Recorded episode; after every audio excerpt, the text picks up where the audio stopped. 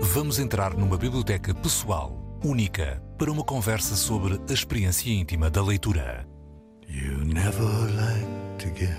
Grandes Leitores, um podcast de Isabel Lucas. Uma parceria Antena 3, Jornal Público. Rui Catalão, encenador, dramaturgo, nasceu em 1971 Cresceu no Cacém, o que não foi em vão para o trabalho que tem desenvolvido, atento ao cotidiano dos lugares chamados periféricos ou suburbanos. É licenciado em Comunicação Social, quis ser jornalista, escreveu em jornais sobre música, cinema, dança, livros. Viveu e trabalhou fora do país, nomeadamente na Roménia. Neste momento, mora em Amarante. O Rui Catalão é o grande leitor desta conversa e pode dizer-se que é um leitor omnívoro. Convidou para estar com ele aqui o escritor e tradutor literário Paulo Faria, autor de três romances: Estranha Guerra de Uso Comum, 2016, Gente Acenando para Alguém que Foge, 2020, e Em Todas as Ruas Te Encontro, já publicado neste 2021. Paulo Faria tem traduzido para português autores como Cormac McCarthy, George Orwell, James Joyce ou Don DeLillo. O Paulo vai entrar mais à frente nesta conversa. Para já digo olá ao Rui. Olá, Rui. Olá, boa noite. Dizias-me dizias há uns dias, quando, quando falámos sobre, sobre esta hipótese de virmos aqui, de vires aqui conversar, um, que achas que o que se está a escrever de mais interessante literariamente vem de áreas como a ciência e, em concreto, a divulgação científica. Porquê que dizes isto? Porque eu acho que grande, a grande questão da literatura é como é que tu produzes língua. É?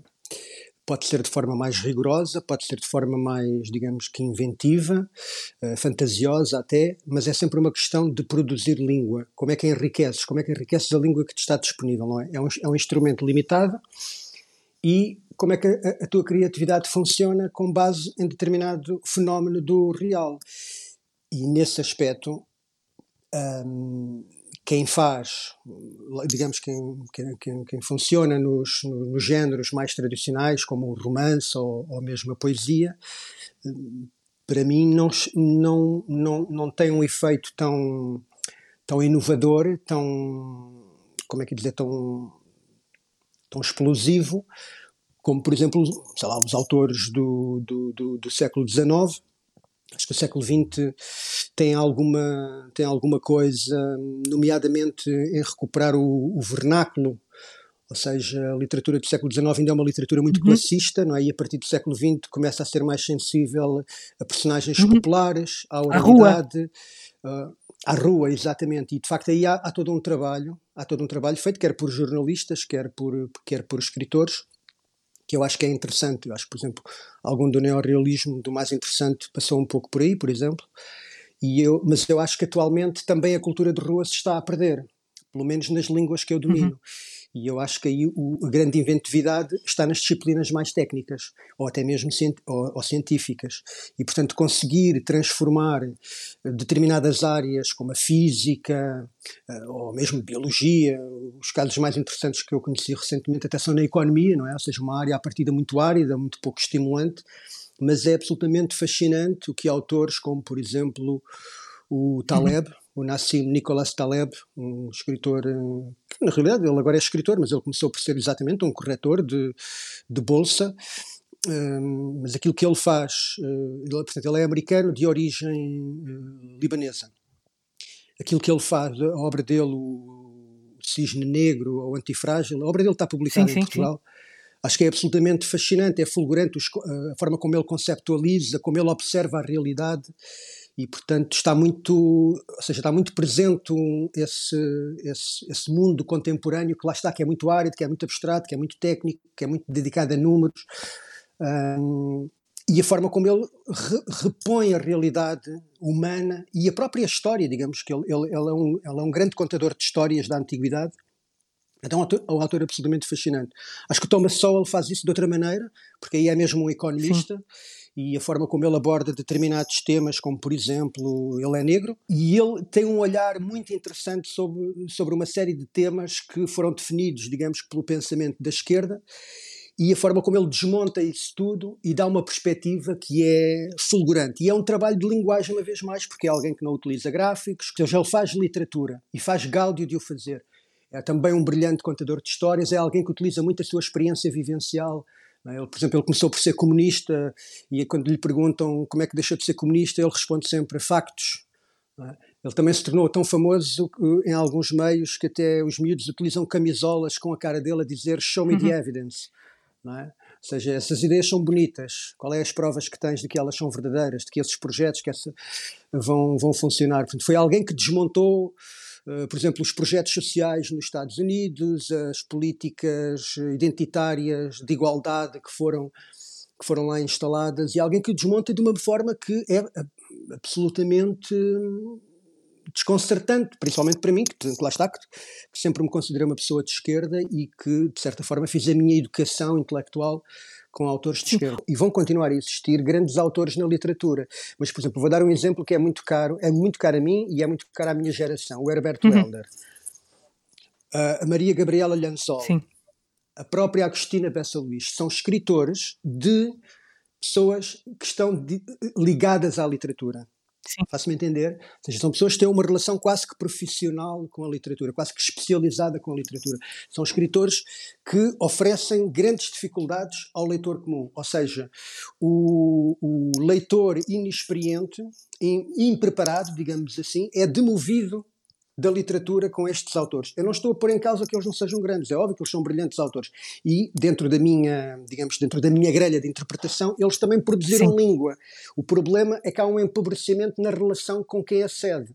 Ou seja, em vez de eles abrirem mais espaço para a literatura, em vez de criarem mais amigos da literatura, eles fecham-se num pequeno Sim. grupo.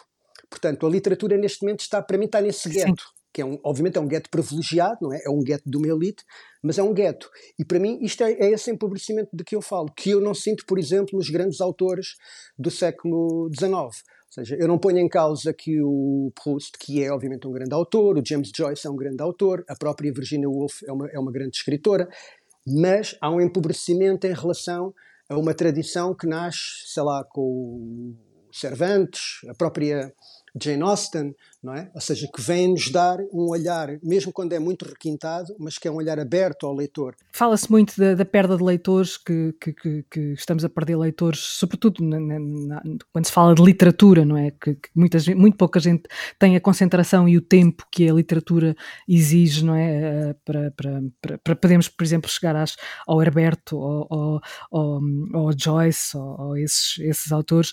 Esta literatura que se está a fazer um, ehm, naquilo que se chama a boa divulgação científica pode ser uma maneira de atrair uh, leitores para depois conseguirem chegar às outras tais camadas, ou chegar às outras tais camadas nem é assim tão necessário, uh, porque, como tu dizias, basta saber estar na rua e falar da rua para se fazer boa literatura. Pois não sei, quer dizer, o futuro o futuro pertence às gerações do futuro. É óbvio que eu tenho um determinado património e ele me é querido, não é? mas não sei até que ponto é que determinados autores podem ser. Ou seja, eu não sei que autores é que vão ser salvos pelas novas uh, gerações. Porque também não sei se as, se as gerações atuais, das quais eu faço parte, têm a capacidade de sugerir esse futuro, de o, de o alimentar, digamos, de o engrandecer, de o engordar. Mas voltando a esse início, esse início, ao teu início como, como leitor, tu sabes porque é que começaste a ler? Eu acho que comecei a, a ler por tédio, hum. por isolamento, uh, ou seja, eu tive uma infância bastante arruaceira. Hum mas num período em que o Cacém era um espaço, digamos que anfíbio, ou seja, já era um espaço urbano, mas que também ainda tinha uma, uma componente rural. Nos anos 70 no o Cacém ainda é um sítio muito, é um bairro onde as pessoas que estão dedicadas ao comércio, à agricultura, à indústria, estão ainda todas numa vida de bairro com uma unidade, digamos, comunitária muito forte. E de repente começa, começa a haver, começam a vir os, os, os retornados da África, depois começam a haver comunidades imigrantes também de África, nomeadamente a comunidade uhum. indiana. Uhum porque indiana, mas vinda sim, da África. Sim, sim. Portanto, Moçambique, sobretudo, não é? Goeses, exatamente, exatamente. Depois é que engorda para ainda indianos ainda já vindos, aí já vindos mesmo da Ásia. Depois aparece também uma comunidade chinesa, aparece aqui uma comunidade timorense, os africanos, eh, lá está, todos os PALOP começam a aparecer, começa a aparecer também uma comunidade brasileira, uh, comunidades do, do leste, não é? E agora sim, chegamos ao final dos anos 80, uh, nos anos 90 engorda bastante essa comunidade de romenos, de ucranianos, até mesmo de alguns russos. E, portanto, isto transformou-se no mundo. Ou seja, eu acho que é, foi um sítio que, de repente, eu apercebi-me já adulto que tinha exprimido muito pouco esta hum. laranja. Hum. Ou seja, aqui estava concentrado, no Cacém estava concentrado, digamos, que a ordem do mundo, a forma, as dinâmicas do mundo, não é? De, dos grandes movimentos migratórios, das grandes misturadas, não é? Um, só que eu, o, o, o, processo para mim foi o quê? Foi a perda desse mundo rural, foi a perda das quintas, a perda dos baldios, dos pequenos bosques, dos sítios onde nós assaltávamos, do, saltávamos a, os muros e as cercas para ir roubar fruta nos pomares. Portanto, de repente há todo um mundo que eu perdi e que foi substituído por um mundo de betão, feio, cinzento, ou seja, a realidade tornou-se um pouco inóspita. É aí que vem o tédio. E eu troquei-a. E é daí que vem esse tédio, esse, esse isolamento, não é? Essa falta de vontade de sair à rua, porque se tornou de facto pouco interessante e desagradável. E aí sim, aí eu invisto na, na literatura. Mas, portanto, é mesmo ali não quero dizer que eu não lesse desde criança, mas lia muito pouco. Lia muito pouco. Lia mais nas férias, por exemplo, e sinceramente não tenho grandes referências. Posso-te falar dos policiais que li, coisas assim, mas sei lá, se calhar até tenho uma relação mais forte com as enciclopédias que, que comprava no circo de leitores do que propriamente com Ou a vontade de aprender todas as palavras do dicionário, lembro-me de sublinhar algumas. Mas, mas para voltar, para voltar a essa, a essa questão, de, de, quando, quando te fechas, eh, entre aspas, ou se calhar sem aspas, quando te fechas, vais à procura de livros onde? Havia biblioteca em casa? Uh, havia uma biblioteca muito pequenina, uh, muito pouco representativa. Portanto, eu venho do meio do operariado, em que lá está, boa parte dos livros eram, eram comprados no circo de leitores, havia pouco mais do que isso, havia alguma literatura marxista-leninista, porque o meu pai era do Partido Comunista Português, e portanto ali naquele período marcelista, e depois a transição para o, para o 25 de Abril, e o, era do PREC, leu muito esse tipo de coisas, obviamente uma literatura atroz, Uh, não é só na economia, não é só na economia que os marxistas foram azelhas, não é? foram péssimos, foram péssimos autores também, foram péssimos escritores. Uh, e tinha para lá uma gaveta, tinha para lá uma gaveta com, com alguns desses livros escondidos que eu ainda cheguei a tentar ler, não é? Tinha para lá umas coisas do Álvaro Cunhal, coisas assim, enfim, esse tipo de, de literatura muito pouco estimulante. Eu piquei aquilo, tinha o Essa de Queiroz, que também li alguma coisa, mas li de uma forma, sabes quando tu estás naquela fase em que, em que a experiência da leitura nem percebes muito, é assim uma coisa meio abstrata, um bocado como estás a ver arte abstrata, estás a aprender palavras, estás a, a aprender a própria dinâmica de ler parágrafos, construir, ima comer construir páginas, imagens não é? também, não é? Com, com as palavras. Yeah, ficou, ficaram coisas muito, ou seja, nessa altura era um, era um, era um leitor muito inábil, eu tornei-me, digamos que eu tornei-me um eu, eu acho que me tornei um bom leitor quando comecei a perceber a importância da releitura hum. e quando comecei a perceber que a minha capacidade de imaginar a obra uh, precisava de ser domada por o que é que o autor está de facto a, a, dizer, a escrever. E portanto eu acho que isso é mesmo já na minha vida adulta. Eu acho que é a partir dos 18 anos, aí sim eu vou para a universidade e, come, e com um grupo de. Lá está, com não só a literatura que me é proposta pelos professores, acima de tudo por um grupo de amigos que me apresentam a, ao surrealismo.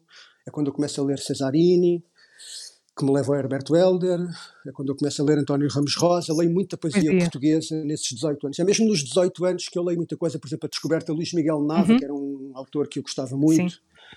Um, e aí, e digamos que eh, pode-se dizer quase todos os canais da leitura que eu, das leituras que eu vou fazer nos próximos 30 anos foram abertos aí.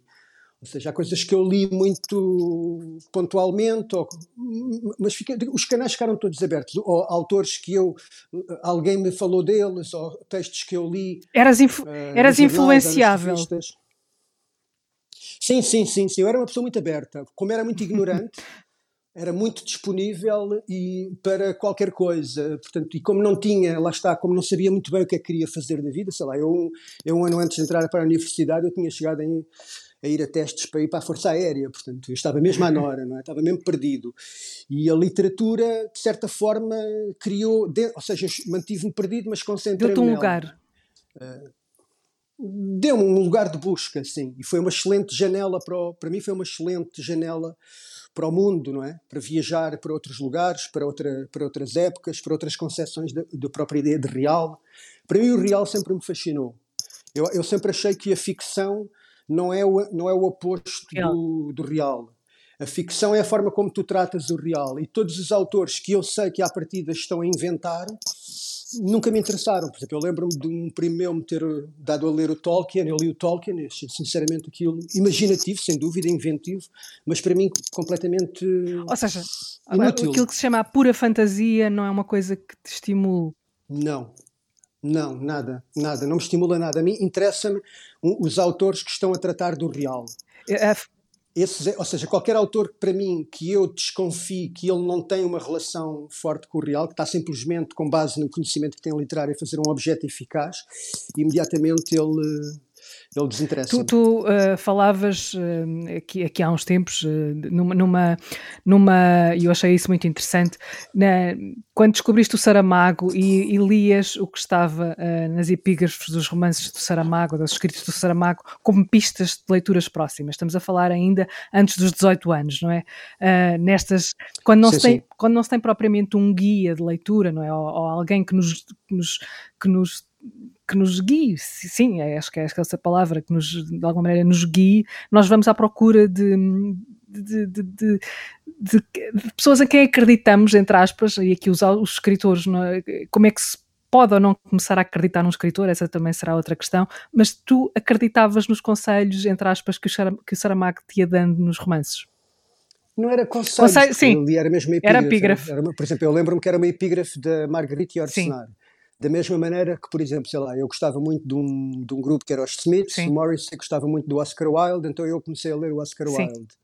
Portanto, eu ia muito por pistas muito ingênuas Sim. e por, talvez por isso é que tenha sido um, um, um, leitor muito desestruturado, muito indisciplinado, ou seja, fui farejei um bocado em todos, em todos os caixotes. Isso, é, isso não é mau, ou é? Não sei, eu acho que isto é um pouco como uma educação, que é quando tu sobrevives a uma má educação, estás numa situação muito superior a uma pessoa que teve uma boa educação. Uh... Uh, porque sobreviveste à má educação e, portanto, conheces coisas que os outros que fizeram um caminho que lhes foi indicado, só que o caminho certo, o caminho certo é um caminho menos rico, mas é um caminho com menos riscos, perdes-te menos vezes, tornas-te mais pragmático, as coisas tornam-se um bocado, o sentido das coisas é um pouco mais claro. É isso o canon. Sim. Não é? é isso o canon. Uma, o, quando tu tens uma relação quase delinquente, que foi um bocado aquela que eu tive, ou seja, a minha relação com a literatura é uma relação delinquente, de quem não sabe muito bem o que é que está a fazer, para que é que aquilo vai servir. É óbvio que sobrevivendo a isso, depois dá-te uma perspectiva também muito maior sobre, quer sobre a literatura, quer sobre, lá está, sobre a ideia de Sim. real. E esse real que te rodeava nesse, nesse meio onde tu, onde tu cresceste, que, que é um meio que não é, que não é eh, conotado com a literatura, é? Um, é um meio... Uh, eh, um, hoje há muitas palavras para, para o definir, o meio à margem, o meio periférico, o meio, sei lá, mas, mas as pessoas com quem tu lidavas diariamente um, refugiavam-se onde? Um, Bem, a maior parte delas refugiavam-se nas drogas, refugiavam-se na música, uh, nos jogos de computador. A minha geração é a geração dos jogos de computador. Uh, no desporto, claro. E tu, tu também lá andavas? Uh, ainda... Sim, sim, sim, sim, no desporto. Os, os, jogos de computador, por acaso, não, mas o, sim, o desporto. Eu, aliás, eu próprio cheguei a estudar desporto. Depois é que, depois é que acabei por seguir uh, via de estudos humanísticos para continuar a, a parte da literatura, mas, mas o mas o cheguei a estudar cheguei a estudar desporto e até aos 17 anos tive sempre uma atividade desportiva bastante intensa. Sim, e tu, e tu depois na universidade estavas a falar de, de, dos contactos que foste tendo com alguns autores, falavas dos, eh, de alguns surrealistas, um, chegas, a, uhum. chegas ao, ao, jornal, não é? Chegas a um jornal onde a literatura tem um papel um, tem um papel de alguma maneira um, uh, eh, protagonista, tendo em conta a época em que era, uhum. e vais trabalhar com uma pessoa Sim. que eu também tive o prazer de, de, de conhecer e lembro-me das conversas que tínhamos os três, longas conversas sobre livros e, e estarmos muitas vezes a, a, a, a aprender sem, sem, sem essa noção de que se está a aprender. E estou a falar do Turcato Sepúlveda, que, que era o editor do Leituras, que, que, formou muitos leitores em Portugal e influenciou muitos leitores em Portugal. E lembro-me de andarmos ao mesmo tempo com o Teatro de Shabbat do Philip Roth e com o Trinca Pregos do Albert Cohen, uh, que, que, de alguma uhum. maneira nos falou do humor judeu. Que eu, eu já estava a aprender com ele antes de me tornar colega dele. Portanto, para mim, uh, eu comecei, ou seja, eu já estava a trabalhar esses materiais muito antes de ir para o jornal. Portanto, aquilo clarificou, o jornal público clarificou muito que eu queria mesmo fazer jornalismo, clarificou muito a minha relação com a literatura, enriqueceu-a, clarificou-a e deu-me um, um, objetivo. Tanto que eu, quando fui, quando eu tive a possibilidade de ter um estágio no público, eu disse imediatamente: eu quero ir para a uhum. cultura. Uhum. Uh, para mim era muito óbvio, mas era uma personagem que a mim me assustava. Portanto, eu falei muito pouco com o Trocado Sepúlveda, acima de tudo levei grandes rascamentos dele. o Trocado Sepúlveda chegou-me a fazer chorar. Eu cheguei a fugir para a casa de banho para ninguém me ver chorar. Porque lá está, era uma pessoa que criava um, por um lado, uma grande expectativa, por causa, porque eu era leitor, era leitor do trabalho dele e leitor dos textos dele. E depois, porque de facto era uma figura que cenicamente causava medo, não é? Portanto, havia ali um. Havia ali, era uma personagem tonitruante, extremamente veemente, praticamente sem filtros uh, nenhums, e obviamente, tendo em conta já a ideia que eu tinha dele, a alta ideia que eu fazia dele, para mim foi uma personagem muito dif difícil, acabou por me educar muito, mas era muito opressiva ao mesmo tempo, porque havia um lado, mesmo já na altura em que fomos... Porque havia um lado de reverência, porque antes tínhamos sido leitores dele, uh, se calhar, não sei. Não, eu acho que é, tem, isso, isso é parte da, da, questão, mas é a própria personalidade Sim. dele, é? O perfil dele é um perfil, é uma personagem, por exemplo, demora algum tempo a percebermos que não é propriamente uma personagem autoritária. Exato. E é, e é até bastante doce. Sim, mas isso são, lá está, isso são, são processos. A impressão imediata é, é, é era absolutamente assustadora, era quase aterrorizante é? Ouvir a voz do, do, do Trocate, alguma coisa está mal, ai Jesus, para onde é que eu fujo? isto, isto, não me vai correr, isto não me vai correr, não vai correr bem. Às vezes era, por exemplo, eu lembro uma vez escrevi um, uma pequena nota, era uma, aquilo que se chama uma breve, Sim. não é? Em que eu escrevi Acho que isso já não tipo, existe. James Brown está, uh, James Brown está outra vez com a polícia à perna. Pá, eu levei uma descompostura tão violenta, ainda bem que ele veio, porque eh, abandonei esses narizes de ser, essas, é? essas expressões, pseudo-expressões idiomáticas, Sim. não é? Uh, abandonei, obviamente, essas impurezas da linguagem, esses lugares comuns, muito rapidamente, mas foi por, por terrorismo. Hoje estou-lhe muito agradecido, mas na altura, aquilo para mim, acho que, acho que preferia levar uma navalhada, como diga-se passagem, cheguei a levar, não do trocado, claro, mas eu sou, uma, eu sou uma criança do subúrbio, portanto tudo me aconteceu. Um, mas acho que foi, foi muito mais fácil de levar uma navalhada no pescoço do que, por exemplo, levar as descomposturas do trocado nos meus anos de jovem jornalista. Sim. Mas eu estou a falar de uma das pessoas, reconhecendo que de facto foi das pessoas mais importantes na minha vida e foi das, é das pessoas de quem eu tenho uma memória mais, mais doce. E era uma das pessoas que nos faz pensar em como uh, discutir literatura, era uh, discutir literatura da maneira como ele a discutia, e como alguns, como ele a discutia, ele não era o único a fazê-lo, passou a ser uma raridade, sobretudo porque esse lado físico de que falavas há pouco, não é? O lado se perdeu. Uh, hoje uh, as discussões passam-se no mundo virtual e são levadas a sério de uma maneira muito pouco saudável, não é? É, é, assim, ser escritor é uma vida doméstica, não é? Ou seja, é uma vida que tem a ver, se calhar vou, já vou ofender alguém com isto, mas por exemplo, se nós pensarmos que no mundo tradicional havia o mundo doméstico e o mundo da rua, não é? O mundo doméstico estava reservado às, às mulheres, não é? E o mundo da rua, não é? Do trabalho mais físico, mais exposto aos elementos, aos homens. E, portanto, os homens que faziam trabalho doméstico, em princípio, eram homens mais frágeis, mais sensíveis e que, portanto, ganhavam quase características femininas. Para mim foi muito importante, enquanto jovem, estar a fazer algo e, e descobrir que há uma vertente também musculada. Uhum uh, assertiva, extremamente agressiva e, e, mesmo nos limites da violência. Eu, atenção que o, o Trocado Sepúlveda, quando escrevia, podia ser profundamente violento, ele conseguia ser profundamente ofensivo, muito divertido, obviamente, não é?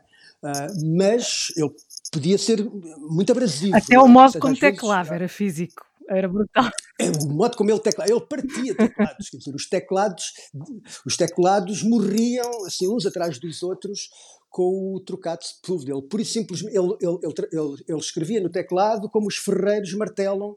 É? Exatamente nas suas oficinas. Ainda uma imagem que é tua, a de estares perante, a de, a de, um leitor, não é? Que está perante várias estradas, não é? Que o podem levar a vários destinos, caminhos, tu consegues uh, definir as tuas estradas, ou seja, quais são as tuas influências, aquelas, aquelas rotas que foram mais ou menos demarcadas a partir de determinada altura e que tu, às quais tu foste obedecendo, ou não, ou tu foste sempre desviando das estradas e foste sempre à procura de, de atalhos ou de caminhos mais complicados?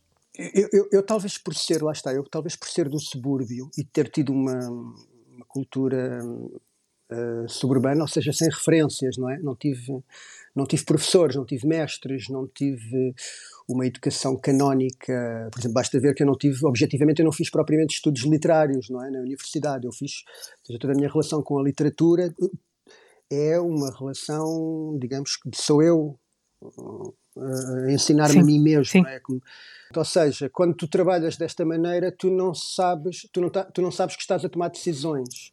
Sim. Se me entender? Ou seja, não é uma coisa que tu projetes. É uma coisa que tu encontras e depois de teres, lá está, teres feito esse caminho, chegas ao final de um período e olhas para trás e percebes de facto. Hum, eu, eu, portanto, eu acho que a ideia de, de periferia, Sim. ou seja, tudo aquilo que está fora do centro, sempre para mim interessou, sempre me interessou bastante. Interessou-me também bastante aquilo que não tem, não tem ainda inscrição. Hum, por exemplo. Ou seja, aquilo que ainda não tem uma Diz-me, dá-me uns exemplos. A, por exemplo, a ideia de cultura suburbana. Uhum a ideia de cultura suburbana, eu, por exemplo, um dos grandes artistas que me, que, que me, influenciou mais é o Azul. Quem estiver a ver os filmes do Azul pensa que aquilo é sobre a vida, sei lá, em Tóquio, nas grandes cidades. Não é verdade. Aquilo é sobre pessoas que vivem nos subúrbios das grandes cidades e que vão trabalhar, mas que todos os dias regressam a casa. Por isso é que o comboio é presente, as paisagens uh, tipicamente suburbanas de, de, barra, de, bairros feitos em madeira estão muito uhum. presentes, as fábricas estão muito presentes, com as chaminés, os barzinhos do final do dia estão muito presentes, porque de facto é a vida suburbana, são as personagens suburbanas. Traduzindo, são pessoas que vêm do campo, que vão trabalhar para a cidade, mas que na realidade não sabem viver na cidade. Sim mas como já não vivem no campo, não vivem nem na cidade nem no campo. Vivem, para, vivem um pouco, metade para o trabalho, metade para a família. Esta é, esta é a base. Porque também sempre me interessou, sempre me interessou, sempre me interessou isso. Depois também me interessou muito esse lado de saltar de história em história, um bocado como se a realidade física da própria, sei lá, da relação com a família, com o trabalho, não fosse uma matéria suficientemente dominável, porque lá está, o, o teu pensamento está sempre a saltar, não é? Ou seja, estás sempre a trabalhar entre a relação com o presente e a memória, Sim. As associações, Sim. digamos assim. Como é que tu vais de associação em associação? Sim. Acho que esses foram os elementos que mais estruturaram o meu trabalho, por exemplo, teatral, porque apesar de tudo a, minha obra literária não é, não é relevante sequer, não, não, tem, não tem expressão. Portanto, a minha obra literária a existir está no teatro e depois, e porque a minha obra jornalística, uma vez mais, como eu tive muito na área da cultura, acima de tudo é um trabalho de divulgação. Sim, estamos a falar de, de, de, das periferias e, e, há pouco falavas da biblioteca do teu pai. Eu sei que havia lá um livro, uh, uma Ana Karenina, que tu só voltaste, só leste muito tarde. Uh, numa altura em que foste de facto até aos clássicos, aqueles clássicos uh, chamados fundamentais, não é? Para se entender alguma coisa sobre uhum. o que é a literatura e depois percebermos em que estado é que estamos na, na literatura. Conta-me um bocadinho essa tua relação com, com os clássicos e porque é que deixaste aquele, aquele Ana Karenina lá para os 30 anos só porque lá está, é essa perspectiva delinquente, da obsessão pela alternativa, pelo que não é óbvio, pelos escritores malditos, não é? Pelos, pelos, pelo underground, não é? Pela cultura marginal. Então, obviamente que eu fugia do canon, eu fugia das grandes referências, da ideia da literatura clássica. Para meu grande espanto, ali muito perto dos 30 anos, comecei a ler esses autores e achei que de facto eram os grandes autores seja, alguns dos meus livros favoritos são os livros favoritos de várias gerações, não é? O Charles Dickens, é o Tolstói, é o, é o Dostoevsky, que apesar de tudo eu li um pouco antes, um, o, por exemplo, o Gogol, uhum. o Chekhov. A literatura russa para mim é muito, é muito importante. Mas lá está, depois fui recompensado, porque depois, depois de lá está, de começar a conhecer a grande literatura francesa também, mas principalmente a russa, devo Sim. admitir, porque lá está, apesar de ter apesar de ter aceito que de facto o canon era importante, também, enfim, já era adulto, já tinha o meu trabalho, portanto já não podia perder assim tanto tempo a estudar, não é? Portanto, uma vez mais, é uma, é uma, é uma perspectiva, uma perspectiva não deixa de ser um pouco diletante. Um, mas no caso da literatura russa, que eu li em grande quantidade, devo dizer que fui recompensado porque depois também descobri os grandes escritores que me interessavam do tal mundo periférico. É? Por exemplo, o Platonov, uhum. que eu acho que é o grande escritor do mundo soviético, que lá está, que vai aos, aos sítios bem longe das grandes cidades e das grandes decisões políticas, e é, é alguém que desmontou o comunismo muito antes de, de, dos outros terem tempo de o fazer. Foi alguém que era um comunista e que percebeu as limitações do ideário comunista, ou seja, alguém que percebeu que o problema não estava só nas ideias, o problema estava nos recursos. É? Ou seja, esta ideia de que vivemos num mundo de abundância, de seres maravilhosos, mas que somos esmagados pelos exploradores deste mundo. Não é bem assim. Entender? Seja, este mundo é deficiente, nós somos deficientes e cada um faz aquilo que pode. E tudo isto é limitado. Nós somos limitados, os recursos são limitados, a natureza é limitada. Isto não dá para todos, não dá para tanta gente. Uh, a felicidade não dá para tanta gente, a classe média não dá para tanta gente. Portanto, este, essa ideia de um paraíso perdido que se pode recuperar numa organização social e política justa é uma coisa que o Platonov percebeu que as coisas não eram bem assim. Foi isso que lhe pôs logo em sarilhos. E, portanto, é alguém que percebeu isso muito bem que os russos tinham inventado uma nova língua não é? para se convencerem de uma realidade que não existe. Portanto, eles, o realismo socialista é isso, não é? é? Estás a falar de uma realidade que não existe, que é a realidade enquanto ideal. Platonov percebeu isto muito, muito bem. Um, o Brodsky percebeu isto muito bem. E um escritor mais ou menos contemporâneo do Brodsky, mas que eu descobri muito recentemente, porque foi editado em Portugal, que é o, o Dovlatov, um livrinho chamado O Ofício. Sim. Mas o, o Dovlatov é um escritor que, de certa forma, vem confirmar todas as minhas intuições artísticas. Porque lá está, porque é um escritor do cotidiano, é um escritor da pequena história, da pequena anedota, do pequeno momento, da ideia de sobrevivência, Sim. não é? Quase, quase parece um escritor jornaleiro, alguém que sobreviva mais um dia. E ele relata isso maravilhosamente nesse tal, eh, nesse tal livro do, do ofício, Sim. em que ele próprio chega a escrever até eh, sobre as anedotas que o levaram a escrever outros livros ao longo da sua carreira atarantada. sim, sim. Uh, Rui, tu escolheste para estar aqui uh, nesta conversa uh, o Paulo Faria, que é um escritor, que é um tradutor literário. conta-me conta e conta-nos uh, porque, é que, porque é que fizeste esta escolha para, para a conversa de hoje? Para já, porque eu, apesar de vir de um meio tão humilde, sempre fui um, um leitor muito snob. Ou seja, esta ideia, não é? Nós estamos sempre à procura do melhor e, portanto, é óbvio que o melhor está sempre fora daqui, não é? Está noutros países, está noutras épocas e, portanto, sempre fui muito snob e muito indiferente à literatura da minha geração, aos autores da minha geração. Para os portugueses da sua repente, geração. Exatamente, os portugueses e da minha geração. Se bem que os da minha geração que não são portugueses também não os tratei muito melhor, mas apesar de tudo tive mais, mais consideração. Mais, uh, digamos que foi ainda mais cruel para com quem estava uhum. perto. E de repente descobri no Paulo, descobri no Paulo Faria, diga-se passagem que foi mais ou menos, que no mesmo período também descobri um outro autor, o José Miguel Sim. Silva, que me deram, ou seja, for, a sensação que eu fiquei são que são pessoas da minha geração e que valorizam valorizam, lá está, valorizam o cotidiano, valorizam a história contemporânea, o, digamos, os temas que nos Estás fizeram... a falar de um presador e de um poeta. Exatamente, mas eu acho que eles são muito, eu acho que eles têm um aspecto comum nos meus interesses. Provavelmente é uma questão geracional. Ou seja, são pessoas com, muito atentas ao seu tempo, ao seu cotidiano, são pessoas muito atentas que a construção ficcional é também para trabalhar o eu, a minha presença uhum. no mundo, o meu uhum. lugar no mundo, a própria construção de mim enquanto personagem, digamos assim. Ou seja, eu, eu, eu enquanto pessoa não, não considero que tenha uma identidade. É? Mas posso construir essa identidade do ponto de vista artístico. Eu acho que eles pensam muito isso, e daí haver um jogo muito interessante entre hum, até que ponto é que eles estão a inventar personagens ou estão a jogar muito com, lá está, com as experiências pessoais, as experiências vivenciais. E também, obviamente, por exemplo, no caso do Paulo Faria, a atenção que ele tem à nossa herança colonial, às memórias da guerra, é? no caso dele por via Sim. do pai. Aqui um lado um, autobiográfico muito presente, não é? Nesse interesse. Mas que, é uma, mas que é também um diálogo com a história recente Sim. do país. E tudo isso me interessa. E depois tem outra coisa: é alguém que pensa a prosa, em, ou seja, eu acho que ele, ele pensa a unidade do parágrafo enquanto elemento de composição.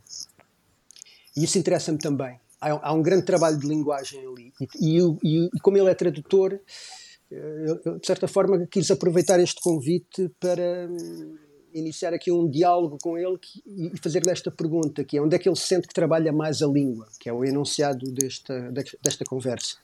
É? Onde é que se trabalha mais a língua? Onde é que ele sente que ele consegue fazer melhor? É na sua obra literária ou é quando está a fazer um trabalho de tradução e, portanto, tem que trazer para o português algo que foi escrito numa, e pensado noutra língua? Olá, Paulo, podes entrar na conversa, estás autorizado. Olá. Bem-vindo. Obrigado, obrigado ao Rui à Isabel pelo convite. Hum, a pergunta é onde é que eu onde é que eu sinto que estou a trabalhar mais a língua. Eu diria que como eu já tenho muitos anos de, de tradutor literário e, e poucos de, de, escritor, porque comecei a traduzir muito cedo e tive essa sorte, e só muito recentemente é comecei a escrever. No fundo, Publicaste o primeiro livro em 2016, não é? 2016 e já traduzia desde traduzo desde os anos 90 uhum. comecei mesmo muito cedo e, e és, só mais chega és formado em biologia dizes tu que por acidente não é? Exatamente. Seria uma história longa de contar, mas pronto, eu, quando o Rui há pouco dizia só, que. Só fazemos tem... as derivas, as derivas, percebemos que é que imita as derivas. sim, sim, sim. Não, mas posso dizer, o Rui há pouco falava do facto de não ter tido estudos literários e ter tido uma formação literária um pouco caótica, e eu, no fundo, a mim aconteceu um pouco o mesmo. A minha formação literária era.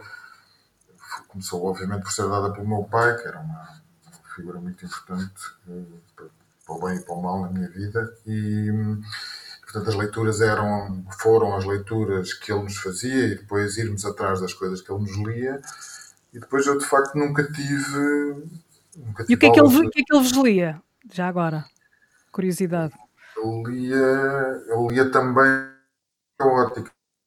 havia os autores preferidos dele que era nomeadamente o Lobo Antunes também por causa da questão da, da guerra da guerra. Mas, mas eu tive acesso, por exemplo, às, às agendas de guerra dele. Um, ele, quando esteve na, em Moçambique, eh, tinha um, era uma pessoa extremamente metódica, tinha umas agendas. Dele, o teu pai, dele, o teu pai. O meu pai, exatamente, onde ele escrevia todos os dias aquilo que fazia. E, nomeadamente, escrevia aquilo que lia. Portanto, eu sei o que é que ele leu quando esteve um, em Moçambique na Comissão de Serviço. Portanto, ele lia enfim, sucessivamente podia ler Voltaire, depois lia Paulo Buck, depois lia José Régio, depois lia Jorge Amado, tudo de uma maneira muito rápida, porque claramente havia ali uma voracidade, como se aquilo fosse quase o alimento dele, digamos assim. Uhum. E ele, pronto, ele transmitiu-me, no fundo, a nós todos, creio, nós os quatro, éramos quatro irmãos, aquela aquela ideia de que a salvação não estava, não estava em nós. A salvação não estava dentro de nós, a salvação não estava nas pessoas à nossa volta, a salvação estava no, nos livros. Hum. No, no, texto que alguém escreveu longe de, de, nós, algures, há muito tempo, se calhar, e, que, e é ali que está a salvação.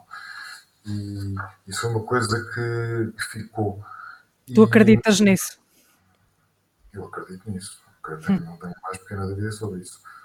Uh, tenho, enfim, quem ler os meus romances perceberá que enfim, tenho, com, a, tenho com, com as outras pessoas uma relação difícil, há um certo sofrimento em estar com os outros, assim, é, falar em público é um bocado complicado para mim e.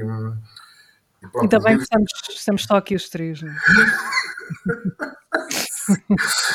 os, livros, os, livros, sempre foram, sempre foram um refúgio, sempre foram um lugar onde, onde eu me refugiava, refugiava-me do, do, do, mundo que me rodeava, digamos assim. Mas, eh, mas voltemos então à questão da, da, da língua e do trabalho Sim. da língua. Um, eu, portanto, no fundo, a, a, a, tradução constitui uma espécie de preparação para a escrita. Um, a tradução é uma forma de leitura especial, eh, é uma forma de escrita especial e acabou por ser um atalho para chegar à escrita. O, a escrita é uma experiência de, de, superação, porque há um silêncio na página em branco que, que intimida e é preciso quase criar incidentes para nos ajudar a avançar. E deduzo que aconteça o mesmo com uma pessoa que está a pintar um quadro e que vê, o, que vê a tela em branco, portanto tem que inventar enfim, incidentes, digamos assim. E a escrita, no fundo, é a superação desse medo da página em branco e que não acontece, obviamente, na, na tradução, porque na tradução eu tenho a muleta do, do texto-fonte que me, que me ajuda a avançar, que não, que não me deixa. Posso ter um medo de não estar, a, não estar à altura do, da, da, tarefa, e obviamente que esse medo existe nas primeiras traduções, depois, depois é ultrapassado, e depois podemos cair no oposto, que é, que é uma, quase uma espécie de automatismo que. Excesso de confiança. Um excesso de confiança que nos pode fazer perder aquela aquilo que o Humberto Eco chama a apaixonada cumplicidade com o original. Ele diz que o tradutor tem que ter uma apaixonada cumplicidade com o original. E pronto, e quando, pronto, quando as pessoas são casadas umas com as outras, às vezes, durante muito tempo, todos sabemos que, ao fim de um certo tempo, quase que não nos vemos, não é? Já não vemos a outra pessoa, a outra pessoa diz, olha, eu estava a brincar e tu não percebeste. Então há ironias que nos podem escapar. Portanto, digamos que a relação com a tradução é quase a altura um casamento e, portanto, é preciso atenção para não escaparem as ironias do, do autor. Sim, e, e, a, e a relação nesse, nesses dois trabalhos, só para meter aqui na pergunta do Rui, a relação a estes dois trabalhos de autor, autor-autor e autor-tradutor, não é? Com a ideia de leitor, imagino que haja uma distinção. Quando tu traduzes, pensas num leitor mais do que quando escreves sem ser para traduzir? Sim, sim. sim e de que maneira é que. Qual é a diferença? Sim, quando eu traduzo, eu estou sempre a pensar no leitor. Um, eu tenho que aproximar o texto do leitor ou manter o, enfim, a distância e aproximar o leitor do texto ou aproximar o texto do leitor, aquele jogo que, que o tradutor tem que fazer um, respeitando obviamente o original. E, e, é este jogo de cintura que, que o tradutor está constantemente a fazer. E esta negociação às vezes é feita frase a frase, eh, quase palavra a palavra. Um, eu neste momento, por exemplo, estou a traduzir um, um dos romances, um dos primeiros romances do Dom DeLillo, que se passa todo ele no, no meio universitário americano, em torno do futebol americano, que é um, enfim, uma atividade que desportiva que muitos portugueses não dominarão. E, portanto, eu tenho que, sem trair o original, em certos momentos, aproximar, porque não vou sobrecarregar o texto com notas, obviamente, isso está fora de questão, e, portanto, há, vai ter que haver ali um jogo. Portanto, o, o leitor está sempre presente é, na minha cabeça. Quando eu estou a escrever, eu acho que a, a literatura feita para um leitor normalmente não presta, mas a verdade é que tendo em conta que os livros, particularmente os primeiros romances que eu escrevi foram romances com uma componente autobiográfica mais ou menos explícita, implícita, confusa. Eu, inevitavelmente eu tenho na cabeça leitores que são a minha mãe, os meus irmãos e isso, se calhar também o meu pai, que já morreu, mas que cada vez que eu escrevo sobre ele ou sobre um pai, enfim, de uma personagem que eu criei, penso nele a, ler aquilo que eu escrevi e, e tenho que lidar com isso, faz parte. Isso constrange, limita ou, por, um lado, também uh, guia, uh, serve para. Uh, eu, eu lembro-me de uma, de uma entrevista que fiz, já não, já não me recordo quem é que deu esta resposta, confesso, mas que dizia que para, para ter uma, uma espécie de. precisava de pensar num autor que, que ela era uma, era uma mulher, que ela tinha imaginado, que ela imaginava, uh, ficcionou um autor tipo para o qual escreveria, e isso ajudava. Não era, não era um autor existente, não era, não era ninguém especial, era um autor tipo. Uh, um leitor, um leitor. Um leitor, um leitor. Sim.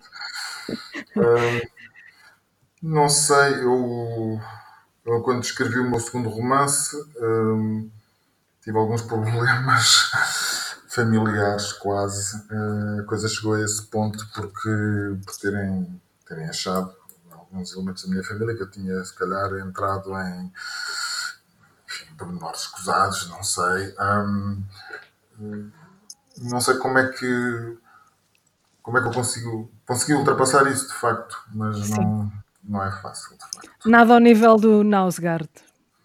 Não, não, não. não, não, não exageremos, não. Sim.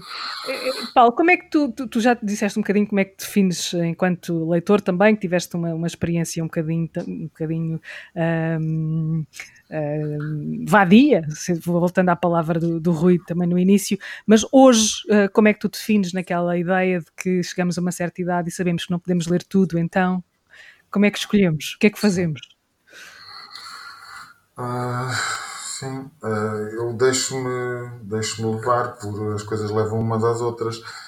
Um, eu gosto muito de, dos clássicos, gosto muito de ler, um, sei lá, relatos de, na primeira pessoa, de, sei lá, de conquistadores do, do México. De, gosto muito de ler uh, João de Barros Uh, gosto muito de, de, ler coisas que me façam vontade de. que me deem vontade de fazer viagens. Um, no fundo, aquilo que eu herdei um pouco do, do meu pai e, da, e, das leituras que fiz é aquela ideia de que o, a realidade tem que ser legitimada, legitimada pela literatura, em certa medida. A realidade só existe quando é legitimada pela literatura. Eu tenho alguma dificuldade em visitar um lugar sem a muleta, digamos assim, da literatura ou do cinema. Se me disserem vamos a Paris, uh, não, levas uma série de referências. Exatamente, não é uma questão de snobeira, não é, não é ai, não, não me apetece ir a Paris, não, não é disso que se trata, mas se me disserem vamos a Paris ver as vistas, não, neste momento não, diria que não me interessa. Mas se me disserem vamos a Paris percorrer os passos do, do herói do, do acossado, então eu quero ir. Porquê? Porque achas que chegas mais perto do mistério? Porque acho que a realidade só existe verdadeiramente quando uh, está recoberta por um verniz uh, literário, digamos assim, quando, as, quando os objetos e os lugares passaram a existir noutro lugar que não apenas uh, a realidade, digamos assim. Uhum. Tu, tu enquanto. Desculpa interromper-te, mas não, não, não, acabar. Era, era isso. Era isso tu, como tradutor, um, também fazes umas coisas, atreves-te às vezes a fazer sugestões não é? de autores menos divulgados. Uh, uh, e há um autor que vos une, a ti, ao Rui, uh, que tu sugeriste traduzir e foi traduzido. falamos do, do, do, Michael R. e do livro Despachos. conta, conta a história desse, desse livro tu fizeste tanta questão de trazer para cá muitas, já podemos falar em muitas décadas depois de ele ter escrito, sido escrito no original, nos anos 60, não é? Sim. O Michael Hare é um escritor que, por uma coincidência incrível, esteve no Vietnã exatamente quando o meu pai estava em Moçambique na Guerra Colonial.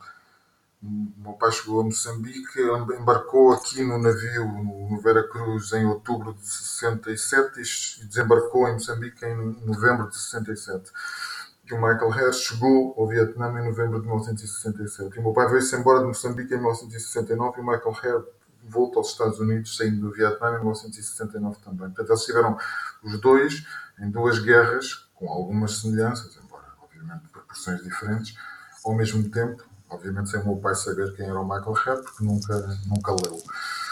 Uh, mas viu o Apocalipse Now, no qual Michael Hare, em cujo argumento Michael Hare uh, participou. Michael Hare era jornalista, portanto, ele vai para o Vietnã a pedido do próprio, ele próprio que pede para ir para o Vietnã, para cobrir a guerra. Uh, e, e, chega lá e apanha a ofensiva do Tet, que é a grande ofensiva do, dos Vietcongs. E e rapidamente percebe que não vai poder escrever aqueles textos que inicialmente tinha na cabeça e escreve uns textos com um fogo muito maior que depois eh, transforma num livro, num, num, livro que é precisamente um livro chamado Despachos, que é publicado em 1977. E ele um, eh, não é um escritor muito prolífico, ele não escreveu muito mais do que isso, um, e eu propus a Antígona uh, em. já não lembro se foi em 2019, exatamente, foi em 2019 que eu propus a tradução do, dos despachos. A Antígona aceitou e, e o, o Rui esteve até presente no lançamento. E, hum, essa, essa tradução permitiu-me ter uma correspondência muito interessante com a filha do Michael Hare, a Cláudia Hare. Eu, entre outras coisas, perguntei-lhe se o Michael Hare alguma vez tinha voltado ao, ao Vietnã, depois da guerra, se ela própria tinha ido ao Vietnã, se tinha sentido essa necessidade, se ela tinha sentido sim, a necessidade de trilhar, de trilhar, os passos do, do pai.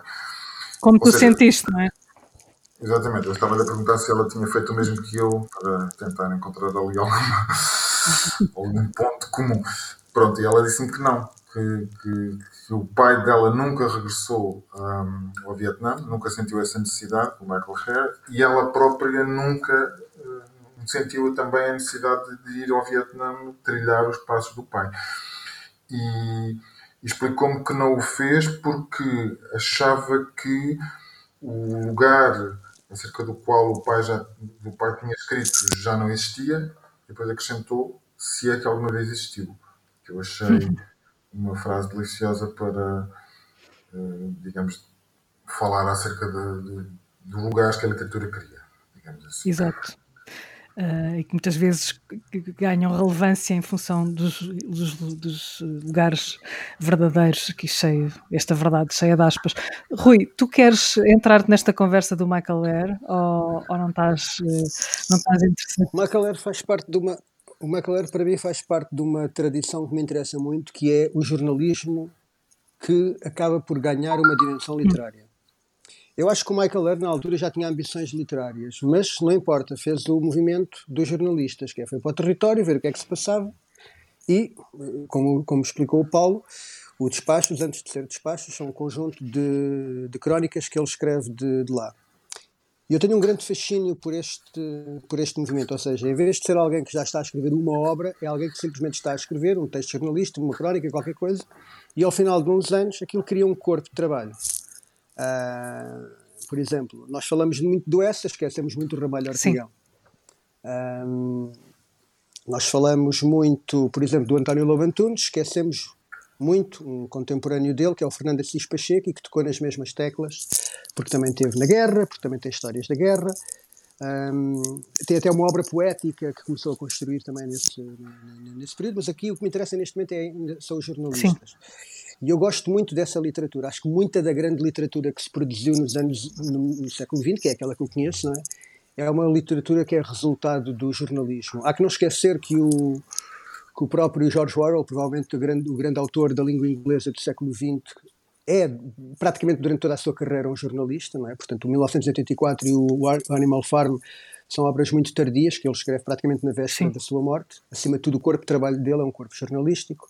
O Nelson Rodrigues é um dos grandes inovadores da língua portuguesa, é também essencialmente um jornalista.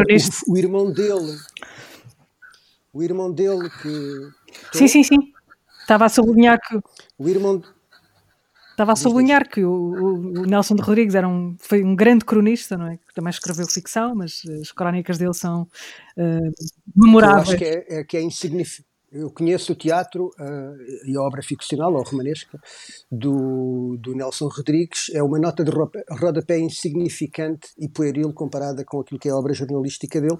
Uh, de certeza que teve que ser muito bem editada, né? porque quem escreve durante 40 ou 50 anos não se está à espera que todos os dias produzia produz a pérolas. É óbvio que o Nelson Rodrigues, a grande obra literária dele, é produto de um trabalho de edição, não é? de alguém que, que estudou bem a obra dele, que foi aos jornais, que fez uma bela seleção e o resultado disso é magnífico.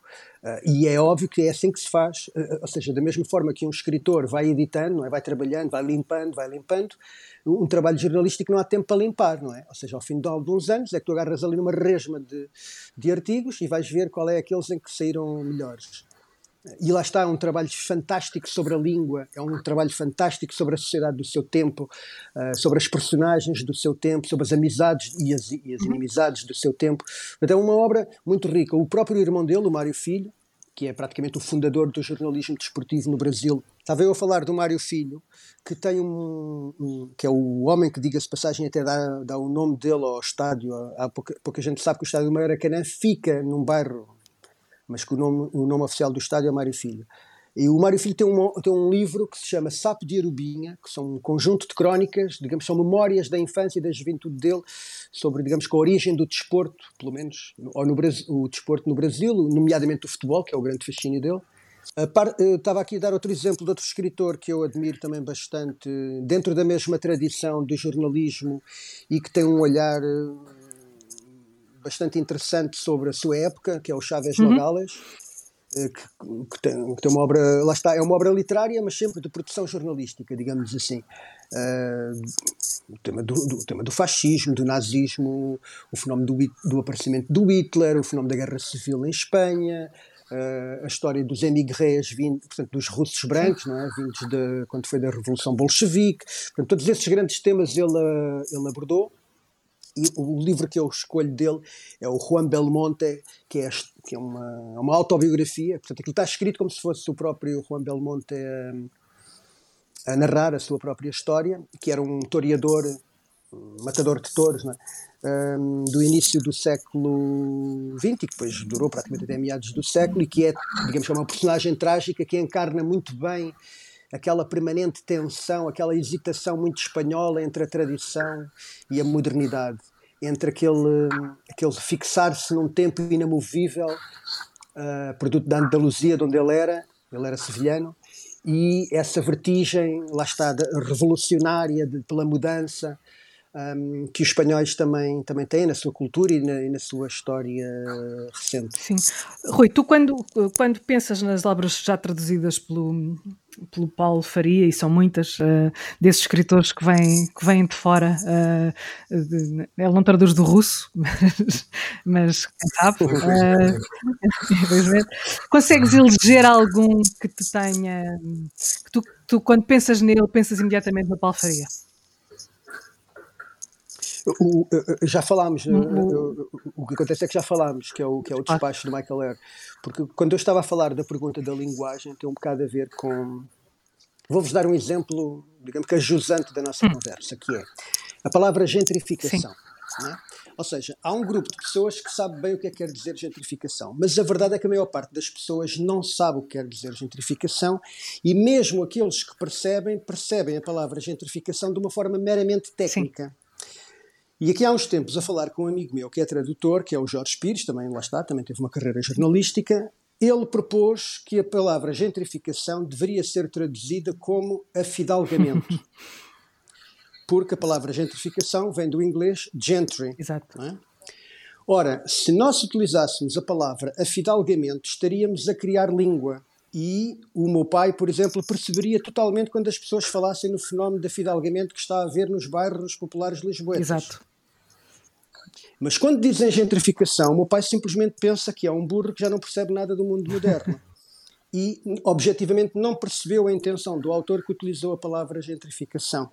Estás a perceber o, uh, o que é que eu quero dizer? Por razão que eu acho que a literatura está, está em profunda decadência. Eu vou voltar ao, ao, ao José Miguel Silva, quando, um, ehm, para, só para, para, para ler estes dois versos em que ele, falando da grande era da literatura ocidental, diz assim: Não viemos aqui para tentar reanimar o moribundo, mas alegrar um velório. Ou seja, esta ideia de que toda obra literária nos tempos que correm não deixa de ser simplesmente mais uma homenagem à história que temos, mas que na realidade já não temos a capacidade de acrescentar muito mais.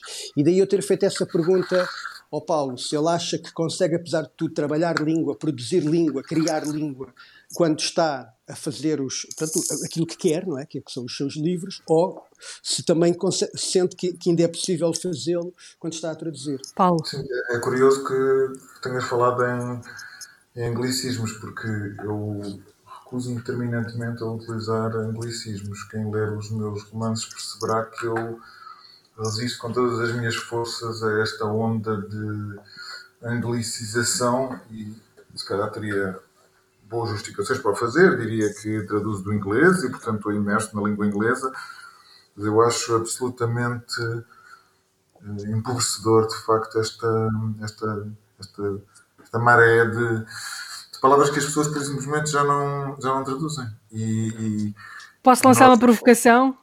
Sim, sim. És resiliente. precisamente, precisamente. É uma, é uma, o Nani Moretti, naquele filme no Palom Bela Roça, ele a certa altura está a ser entrevistado por uma jornalista e a jornalista diz um disparate, mais um daqueles lugares comuns horríveis, e ele dá-lhe um estalo. Essa cena célebre que ele dá aquele estalo na cara e diz depois diz-lhe: quem fala mal, pensa mal e vive mal.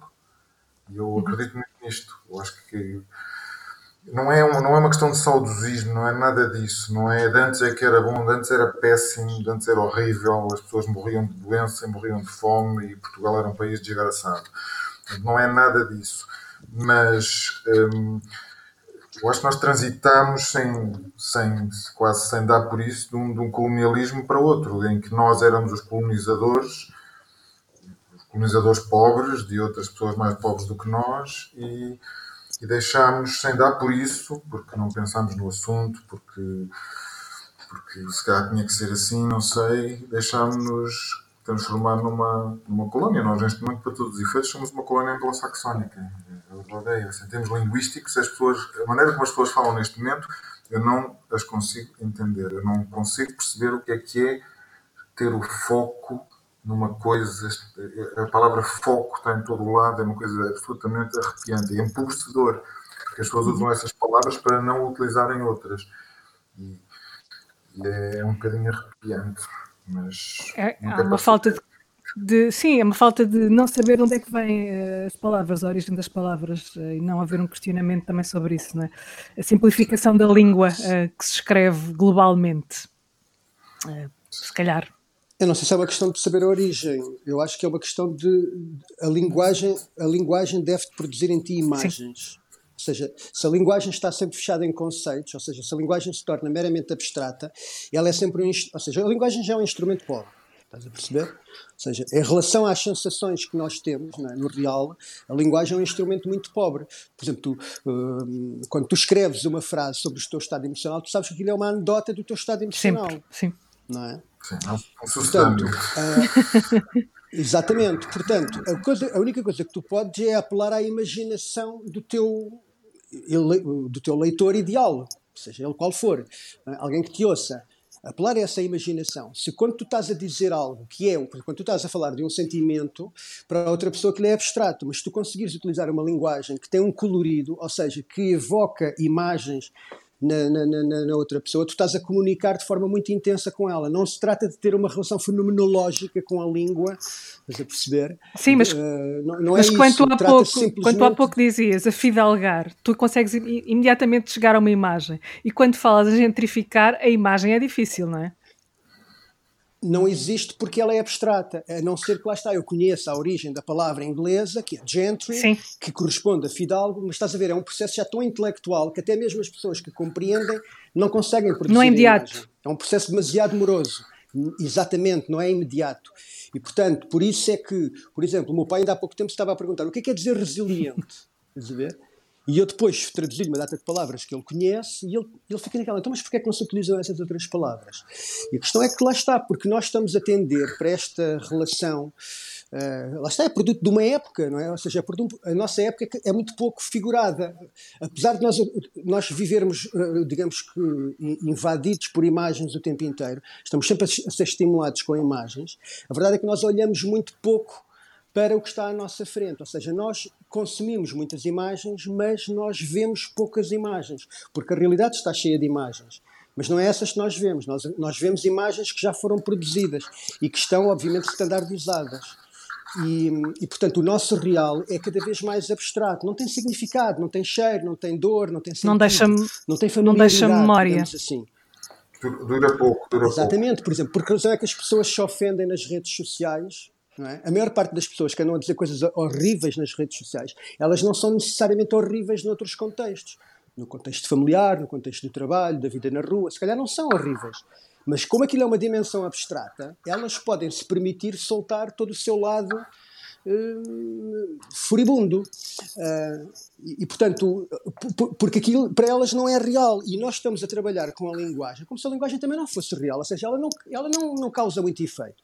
Portanto, tu dizes umas coisas que intelectualmente parecem uh, informadas por algum conhecimento, mas na realidade ninguém liga nenhuma. Quem diz não liga muito, quem ouve também não liga muito, porque nós de facto não nos vinculamos à linguagem, porque a maior parte da linguagem, das palavras que nós utilizamos, elas não têm grande sentido. Lá está, elas não invocam nada de coisas importantes. E daí eu volto à história do, da relação dos, dos, escritores com o cotidiano. Eles estão implicados no cotidiano. Um jornalista está implicado, está implicado no real. Ele citar mal um, se ele citar mal uma pessoa, se ele disser que um acontecimento aconteceu de uma maneira e depois outras pessoas que estavam a ver o mesmo vão dizer que é mentira. Se tu estás a falar da tua família, como há bocadinho falava o Paulo, Paulo é que utiliza como matéria a sua experiência familiar e vivencial. É óbvio que ele implica os seus familiares, depois os familiares ficam ofendidos porque acham que ele falou demais ou então não foi justo. E, portanto, tudo isto é uma implicação. Tu estás implicado. As coisas têm consequências, independentemente daquilo que é os teus objetivos, que são artísticos. Estás a perceber? Então, esta implicação é truculenta é problemática, mas é esta que dá sentido às coisas, que dá força às coisas. Elas tornam-se importantes. E quando tu estás a falar de uma coisa que não tem grande importância, porque tu próprio não lhe dás, lá está, nem sequer sabes muito bem o sentido das palavras que utilizas, há esse empobrecimento, esse desinteresse. Sim. Uh, Paulo e Rui, temos que chegar às sugestões. Uh, quem é que quer começar? Uh, se calhar o Paulo, que é o convidado do Rui, digo eu, em nome do Rui, convidou o Paulo. Sim. Então, hum, se eu tivesse que ir para uma ilha deserta e só pudesse levar um livro, eu sei que o Rui dirá que.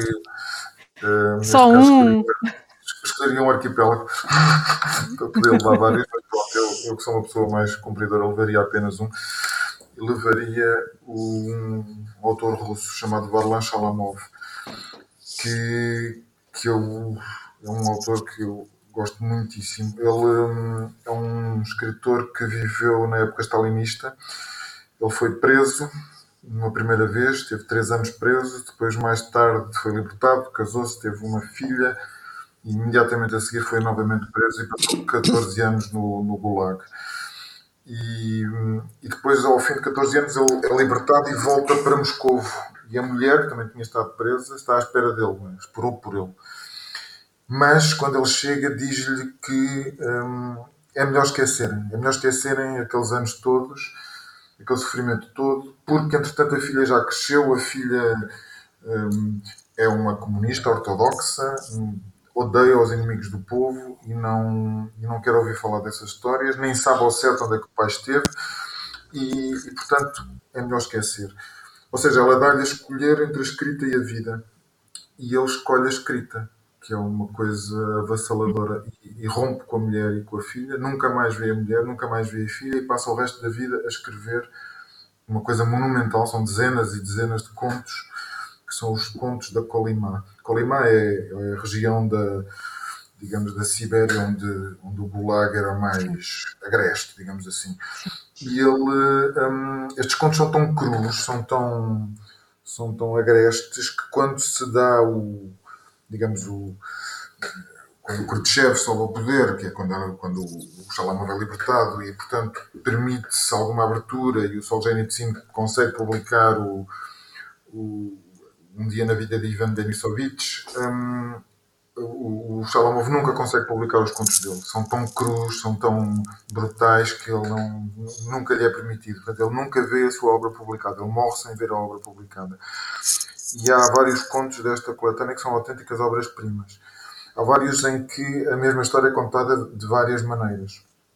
E há um conto dele que eu acho absolutamente fabuloso, de uma simplicidade arrepiante, que é um conto chamado. Vou estragar, se calhar, o prazer do leitor, mas enfim, a vida é feita disto. Um, é um conto chamado As Próteses, um, que é um conto em que Uh, ele está num, num, campo de prisioneiros, como é óbvio, todos eles se passam no, nos campos de prisioneiros, e houve um, um, digamos, problema qualquer e as autoridades, por simplesmente, prendem todos os capatazes do campo, os seis capatazes do campo. E, e, portanto, eles estão a entrar. Os contos deles são bastante breves, a maior parte. Então, é um conto muito breve, muito sucinto. E estão a entrar no, no, na prisão do campo. Estão a deixar, estão-se a despir estão a entregar tudo que os seus objetos pessoais. E há um deles, que é um dos capatazes, que, é, que tem um colete ortopédico, entrega o colete ortopédico. Há outro que tem um braço artificial e entrega o braço artificial. E há outro que tem um aparelho auditivo, outro que tem um olho artificial. E depois, finalmente, o narrador, o último, que, que está todo nu. E os, os guardas viram-se para ele a rir e dizem-lhe um, Um deu-nos um braço, outro deu-nos uma perna, outro deu-nos um olho, outro deu-nos um ouvido, e tu, o que é que nos vais entregar? A tua alma? E ele responde: Não, nunca vos entregarei a minha alma. E, e o conto acaba assim. É um, autor absolutamente fabuloso suficientemente uh, apetitoso o que deixaste aqui para, como aperitivo, acho. Rui, tens uh, o mesmo tempo para falar de mais livros, acho. Sim, eu não vou escolher só um. Uh, vou escolher um conjunto de autores, ou seja, estando eu a falar de uma, pronto, de uma prática que eu acho que está bastante, ou seja, mal está mal encaminhada, porque já teve, lá está, já teve a sua época dourada, ou seja, o tempo das catedrais para a literatura já acabou. Acho que para o cinema, que é outra das vertentes que também sempre me interessou, também já acabou. Mas eu acho que existe uma arte que está a algures no meio das duas, que é a BD, que está, eu acho, num período hum. áureo. E não é impunemente que tenha surgido uma série de obras que eu tenho e de autores que eu tenho achado muito interessantes e vou falar basicamente de, de, de alguns que eu tenho seguido e tenho relido e acompanhado nos últimos anos. Começo por falar pelo Shigeru Mizuki, que é um veterano de guerra da Segunda Guerra Mundial. Aliás, ele perdeu até o braço na, na, na Papua Nova Guiné. Portanto, ele fazia parte daqueles pelotões suicidas que era suposto terem morrido até o último homem num combate com o exército americano. Ele, entretanto, perdeu-se numa selva, foi lá que perdeu, teve, um, teve o incidente que lhe levou a ser uh, a ter que amputar o, o braço. E ele depois partiu para uma obra muito popular, diga-se passagem. Ele era um autor muito de, de, de, de vendas de, de, personagens como o Gege no Kitaro, que chegaram a ser até desenhos animados para crianças. Mas ele já, no, digamos que ali a partir dos anos 70, né, já velhote, começou a escrever a história do século XX japonês, que ele articulou com a sua experiência pessoal. Ele vai voltar à sua infância. Aliás, há um dos livros dele inspirado na sua infância, que é Nonomba, que é com uma velhota que ele tratava como uma uhum. vozinha, e que foi a mulher que o inaugurou no Shiokai, que eram uma espécie de personagens hum, mitológicas do, do meio rural, mas que não estavam na literatura, acho que pertencem acima de tudo, lá está a cultura oral do, do, do mundo rural, e que ele vai trazer para a sua obra gráfica. Os livros, eh, digamos que fazem mais essa perspectiva histórica, para além do Nonomba, que é mais inspirado na sua infância, é o Showa, portanto, que é a History of Sim. Japan, portanto, em que ele, entre o ano de 26 e de 89, né, corresponde ao período do Imperador Hirohito, conta a história do Japão, não é? portanto, um, um, depois tem um outro livro que é o Onward Towards Our Noble Deaths, que se podia traduzir como Avante ou Em Frente em direção às nossas mortes heroicas, e que relata a sua experiência como soldado, nomeadamente na Papua Nova Guiné, e são livros que conjugam, lá está, a história, a grande história e a pequena história que ele viveu pessoalmente, mais vivencial, mais do seu cotidiano.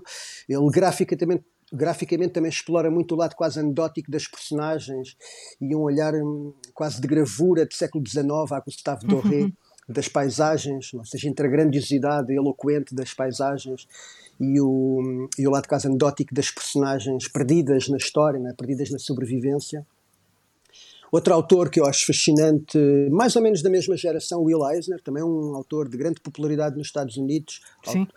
criador da personagem Spirit, e que, uma vez mais, quando chegou à idade de, digamos, quando se tornou um sexagenário, começou então a, a, a desenhar aquilo que na altura se começou a chamar as novelas gráficas, em que ele volta à sua infância e volta às origens, ainda no século XIX, de Nova York, quando ainda era alguns daqueles bairros que hoje são conhecidos como bairros urbanos, eram apenas quintas uh, de agricultores holandeses Sim. e que depois foram vendidos para se tornarem bairros de operários, e depois, depois vieram os judeus, depois vieram os italianos, depois vieram os, os os negros vindos do sul, e portanto ele acaba por contar a história de Nova York, acaba por contar a história da sua infância e da forma como ele acompanhou o crescimento dos, dos bairros, um, os bairros históricos, digamos assim, de Nova York. Ele tem uma série de livros desse período, Um Contrato com Deus, The Building, A Life Force, Dropsy Avenue, To the Heart of the Storm, tudo livros assombrosos. Um, depois outra personagem, esta mais da contracultura dos anos 60, que surgiu ali em plena época do libertária dos anos 60, das drogas, da guerra no Vietnã, que é o Robert uhum. Crumb, e que também ele tem uma obra vivencial, obviamente, muito inspirada no consumo de drogas e dessa vertigem sexual de tudo, de com tudo e com todas as mulheres poder fornicar. E que, obviamente, foi uma obra que teve um período muito mau, não é? Lá está, porque as feministas caíram-lhe em cima e ele foi muito, foi muito maltratado nessa altura. Mas é um, é um autor que eu acho um dos grandes visionários do século XX e que, já no final da vida dele também, ele ainda está vivo, mas ele já velhote, fez uma, uma das obras retóricas mais geniais de, para mim da história da humanidade, que é o Gênesis. Ou seja, ele faz uma versão extraordinariamente rigorosa, quase que literal, eh, mas gráfica, claro, do Gênesis. O é? primeiro livro da Bíblia. Do primeiro livro do Antigo, do, do Antigo Testamento. E qual é a piada dele? Porque é que é um grande objeto retórico? Porque ele mete lá todas as suas obsessões. Portanto, as suas obsessões sexuais. Portanto, está lá tudo. O seu imaginário que ele andou durante anos a explorar está todo numa obra que é literariamente quase bastante fidedigna aos episódios não é, que são contados no, no, no Gênesis. E depois termino com dois autores canadianos, que é um, um deles é o Chester Brown, que escreveu. O Chester Brown é um homem extremamente feio. Um homem muito feio. E, portanto, é um homem que nunca conseguiu ter namoradas. É? Uma pessoa que é feia normalmente não é muito confiante, é bastante tida. Portanto, ele era um homem muito gentil, ele, ele, ele, ele conta-se a si mesmo, não é? Portanto, ele é o protagonista dos seus próprios livros, portanto, nós ficamos a perceber que ele é uma pessoa que ouve muito, portanto, ele tem muitos amigos, porque tem muito, ele é, digamos que, o confidente de muita gente. Normalmente, as pessoas que ouvem têm sempre muitos amigos, porque há sempre um monte de gente com vontade de falar claro. e poucas com vontade de escutar, e ele é daqueles que escuta. E ele, ao fim de uns anos de não estar a conseguir ter sexo, começou a frequentar prostitutas começou-se a fixar em algumas, a ganhar amizade por elas, até que se apaixonou por uma delas e acaba por relatar isso num livro chamado Paying for It, ou seja, sobre o processo dele começar a frequentar prostitutas, a relação que foi construindo com elas, até ao ponto de houve uma altura que simplesmente convidou uma, que, ou seja, em vez de lhe pedir em casamento, pediu que ela deixasse de ser prostituta porque ele lhe pagava para ela não ser prostituta. E diga-se passagem que o dinheiro que ele pagava foi ganho por ter vendido muitos exemplares do Paying for It, que é uma história muito divertida e absolutamente brilhante, eh, que marca muito bem esta nossa época, não é? Esta é a nossa época em que nós estamos obcecados com a nossa própria imagem, com o nosso próprio ser. E é, digamos que é quase como um filósofo, alguém que conseguiu ver de fora esta obsessão que nós temos connosco, com a nossa com, com, a nossa identidade, com a forma como nós protegemos, uh, projetamos o nosso ser no, nos outros. E por fim? E depois ainda um outro autor, termino com um autor igualmente canadiano, da mesma geração, aliás é amigo de Chester Brown, o, o, o Seth, chama-se Seth, o Seth é uma personagem dos livros do Chester Brown e o Chester Brown também aparece nos livros do Seth, para vocês perceberem o quão vivencial e cotidiano é o universo que eles exploram. O Seth é um, é um, é um autor que todos os anos publica uma espécie de almanac, que é o Palucaville, com uma série de historinhas e de. de pronto, de, digamos que é a produção dele anual, fica, vai parar esse Palucaville, mas ele há 20 anos que está a escrever uma grande história, um grande fresco sobre uma família canadiana que é os, os, os irmãos Matchcard, que herdaram um negócio dos pais, que é um, uma empresa de uh, ventoinhas. Daí o, o, livro se chamar Clyde Fans. Ou seja, o livro foi, foi, sendo publicado em fascículos ao longo destes 20 anos e agora finalmente vai agora ser, vai ser agora publicado agora, neste mesmo mês de abril, uh, portanto a obra completa e que basicamente é sobre esta coisa meio ridícula de eles estarem, terem esta herança patética, não é? Que é uma fábrica que vende ventoinhas numa geração, numa era onde as pessoas já só querem é ar-condicionado. Uh, Rui, Paulo, obrigada por estarem aqui, obrigada por esta conversa. Um, pena que ela tenha que acabar. Um abraço aos dois e até breve.